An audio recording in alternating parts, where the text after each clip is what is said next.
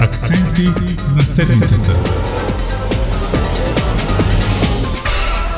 Пламен, във вторник тази седмица президента Румен Радев насрочи предсрочни избори в България за 2 октомври и назначи служебен кабинет.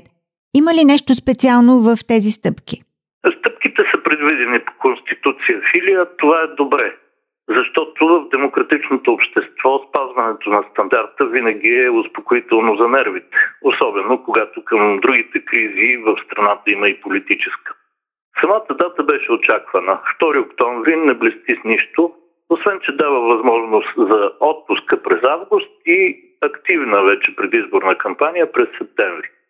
Трябва също да се припомни, че това е стотното българско правителство изобщо, както и четвърти служебен кабинет, назначаван от президента Румен Радев. А би ли коментирал кой стана премьер на новия кабинет? Премьер е близкия до президента Гълъб Донев, вице-премьер по економика и социална политика и министр на труда и социалната политика в два предишни служебни кабинета. Той също беше и секретар на Румен Радев по здравеопазване, демография и социални въпроси. Донев е смятан за умерен и диалогичен политик, но следващите му действия ще покажат е, дали е така и какъв е действителност.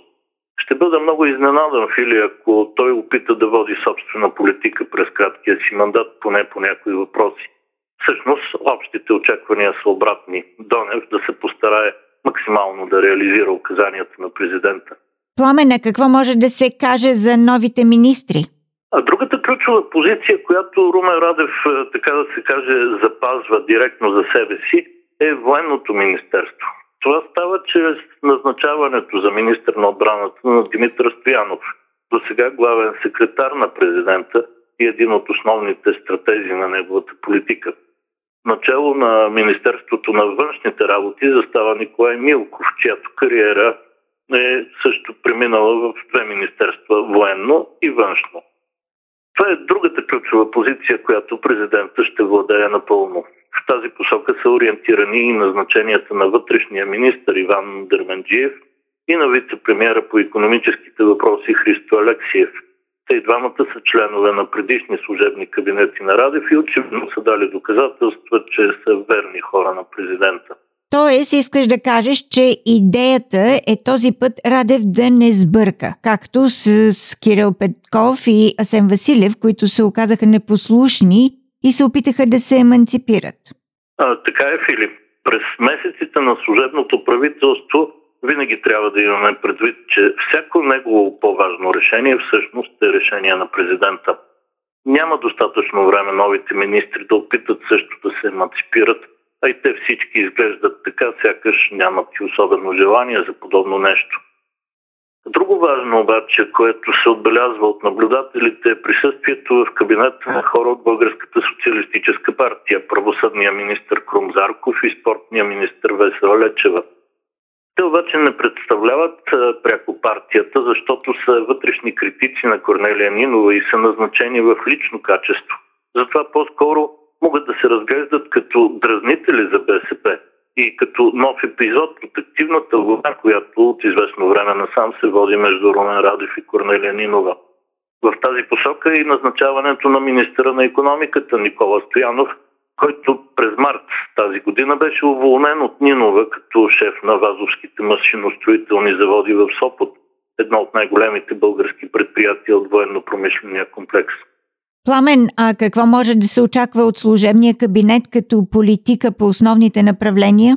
При назначаването на кабинета във вторник, президента Румен Радев постави няколко основни задачи. Първата е да не се въвлича страната в конфликт. Втория приоритет според него е сигурност на доставките и цената на енергоносителите, специално на газа. И на трето място Радев препоръча да се осигури предвидимост и ясен хоризонт на земеделските производители – и да се овладее ръста на цените. Добре, но тези приоритети, поне на първо четене, звучат добре. Звучат добре, но въпросът е какво се крие зад тях, какво означава казаното и доколко наистина може то да се случи. Например, да не се въвлича страната в конфликт, На езика на Румен Радев значи да се продължи срамната българска политика, да не се подкрепя Украина с военни средства, на която самия Радев е автор и която противоречи не само на здравия разум и националното достоинство на България, но и на общата евроатлантическа политика. По въпроса за енергоносителите, позицията на президента също е ясна да се продължат разговорите с Русия за възстановяване на газовите доставки. В синхрон с това Иван Топчийски, шеф на Българгаз, на бърза ръка направи тайното явно, като рапортува, че всъщност те преговорите с руснаците си продължават и сега се чака отговор на наше писмо до тях. Не затваряме страницата, стига да има гаранции, че няма да има рискове за Българгаз, заяви Топчийски. Явно фили тези хора изобщо не ги интересува дали руските доставки не са риск за цялото българско общество. Просто изпълняват чужди задачи и печелят пари. А как стоят нещата с овладяването на ръста на цените?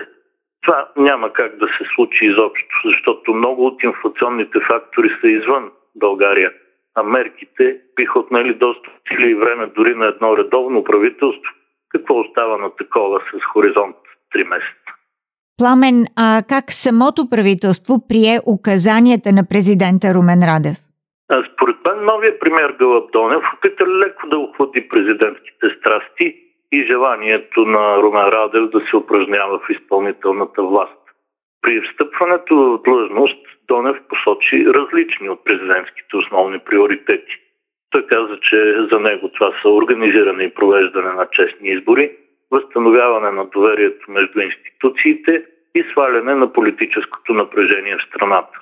На мен лично, Филип, приоритетите на Донев ми харесват повече от тези на Радев, но разминаване на старта на служебен кабинет не се демонстрира за първи път, без да има разминаване после. Така че предстои да видим как този път ще се развият нещата.